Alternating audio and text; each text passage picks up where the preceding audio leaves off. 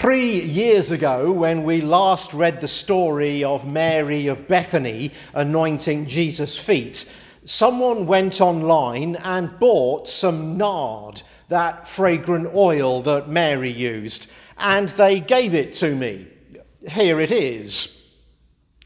And uh, the smell is really very strong. If you want to have a whiff of it after the service, I'll leave it up here. Come and help yourself. You could dab it on, you know, it's a cologne maybe. Uh, now, I'm not the sort of person who researches gifts to see how much people spent on him, but I made an exception in this case. And this little bottle of 0.16 fluid ounces of nard is really expensive. Although it would be indiscreet to say exactly how much that wonderful, generous, thoughtful, kind parishioner spent. But let me confirm what Judas said in the story. If you have enough of this oil to give someone a foot bath, it may well cost you a year's wages, which is the value of 300 denarii. I bet when you came to church this morning, you didn't expect the preacher to agree with Judas. Uh, don't get hung up on this. Uh, let me reassure you that as we move towards Holy Week, I will have nothing good to say about him. Here's what the label says Spikenard essential oil has been known to settle emotions, tension, and anxiety, replace resentment with acceptance and compassion, and nourish the spirit. Keep out of reach of children. what? if it does all that, shouldn't we be sloshing it on our children? Hey, don't answer back. Have some acceptance and compassion. Stop your grumbling. Experience settled emotions and a release of your tension and anxiety. No, you can't have more screen time. Here, nourish your spirit instead. Any teacher want to take this to work tomorrow? Isn't this weird? When Mary poured her nard on Jesus' feet, it had the opposite effect of what it says on the label. Instead of settling emotions, it provoked them anger, dismay, fear. Instead of replacing resentment with acceptance, Mary's gift roused hostile feelings in the spectators. Instead of relieving tension and anxiety, it injected scandal into the room. People looked at each other awkwardly. Some were embarrassed that this woman should be touching Jesus' feet. Others were appalled at the waste of money. If I were there, I'd try to make a joke to break the tension. Yes, if this really is what NARD does, the Federal Trade Commission should investigate the false advertising on the label. When in the hands of Mary of Bethany, NARD does exactly the opposite of what it says on the bottle. Worship and devotion to God can do that. The label says waste of time. The truth is, this is what we were made for. The label says boring. The truth is, this is how we become the deep people God made us to be. The label says keep out of reach of everyone, not just children.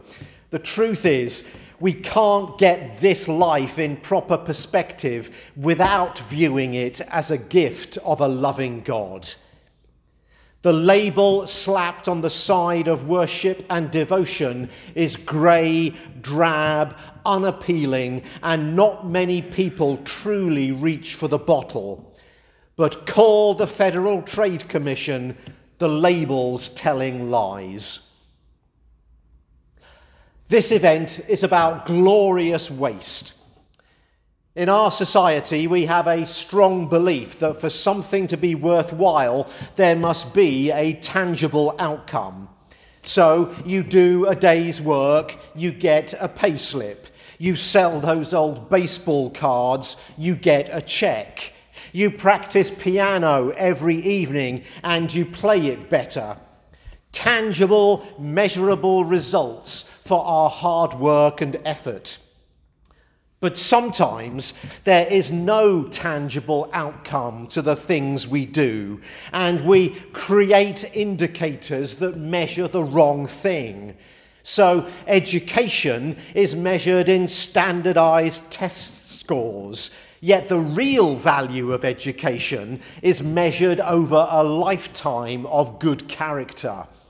The success of a company is measured in dollar signs, but its true value to its local community may be invisible in its profit margin. The value of a church is assessed in the number of people attending worship, even though the real measure of faith is not bodies in pews, but the invisible daily life of prayer, mission, and discipleship. To worship, to pray, to serve may appear to be a waste of time. Sometimes your Lenten discipline of daily prayer can have nothing to show for it. And the spirit of Judas asks, Why waste your time in church? You could be helping your neighbor right now. Why read your Bible? You could be serving at the soup kitchen. But the stuff of Lent the stuff of true spirituality, worship, prayer, meditation, scripture, self reflection, devotion to Christ. These are not wastes of time. They are why we were made. And when we practice those things, we find the resources we need to love and serve God's world. Mary takes the best she has to offer, breaks the jar, and pours it on the feet of Jesus. She wastes a year's wages. But that's not all. She takes the role of the lowest household servant because that's whose job it was to wash feet. But that's not all. She touches Jesus, even though women never touched men except for their family and then only in private. But that's not all. She finally wipes his feet with her hair in a culture where respectable women could never be seen with their heads uncovered by people outside her family. Count the taboos being mangled even in the face of criticism and disapproval, she holds nothing back. The true cost to Mary is not just money, but her reputation and her status. We are in the presence of greatness this morning, not only Jesus, but this woman who risks misunderstanding, disapproval, and judgment. Judas voices it, the others merely think it. Back to Judas and his question a year's wages on a foot bath? Why wasn't this perfume sold and the money given to the poor? It's a great question. What a waste. Think about the good that could have been done with that money, the suffering that could have been relieved. In a world of material need, spending a year's wages on someone's foot bath seems kind of obscene. And Jesus' response appears shocking Leave her alone. You always have the poor with you, but you do not always have me. Wow. Of all the things you'd expect Jesus not to say, this would surely be right up there. But in its context, this reply of Jesus is not how it sounds. He is actually quoting from the Old Testament book of Deuteronomy and part of a code of instructions that God gives Israel just before they settle in the promised land. And this part of the code is about how they are to treat poor people. This is what it says Give generously to them and do so without a grudging heart. There will always be poor people in the land. Therefore, I command you to be open handed toward your fellow Israelites who are poor and needy. Well, that changes everything. To our eyes, out of context, he's expressing callous disregard for poor people. Pa, the poor, they'll always be here. There's nothing you can do about it. It's sad and all that, but don't give them any thought. Don't waste your time and money on them. But it's the opposite. The God of Deuteronomy says there will always be material want, so act. You can't throw all the starfish back in the sea, but you can throw some.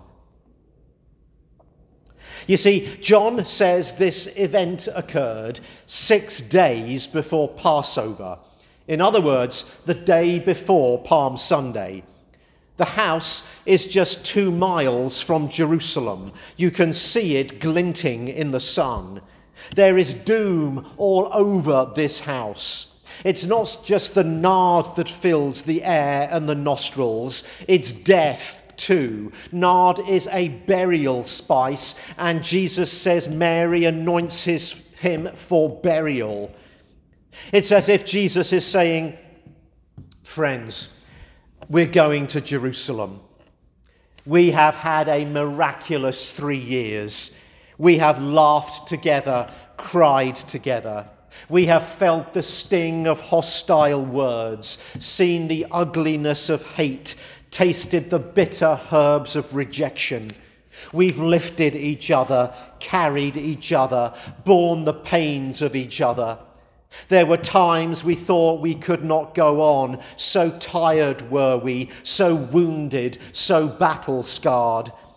But we have seen faith reborn, hope ignited, hungry people eat, mournful people dance, the marginalized included, the forgotten remembered, the lonely loved, the dying healed, and the dead raised.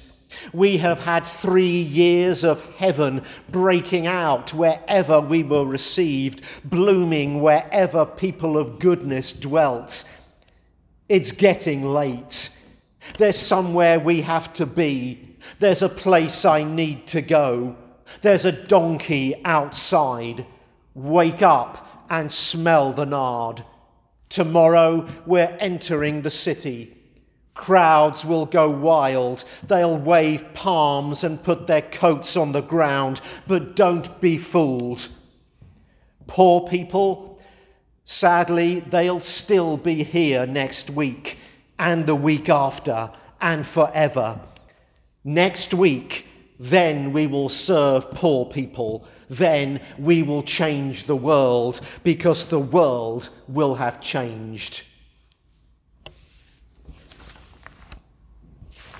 In these final two weeks of Lent, Mary breaks open a perfume jar and breaks open my heart. She kneels before Jesus to pour her ointment, and she stands before me and challenges me to worship with the same uninhibited sacrificial service. She touches those divine feet and calls me to touch people in my life who need compassionate connection. She literally lets her hair down and challenges me to abandon myself in the worship and service of God. It's getting late. Our journey to Jerusalem is nearing its end. There's a donkey outside. Let the sounds of the city linger in your ears. Let the smell of the nard awaken your senses. May we abandon ourselves, lay down our misgivings, rise and go with Jesus. Amen.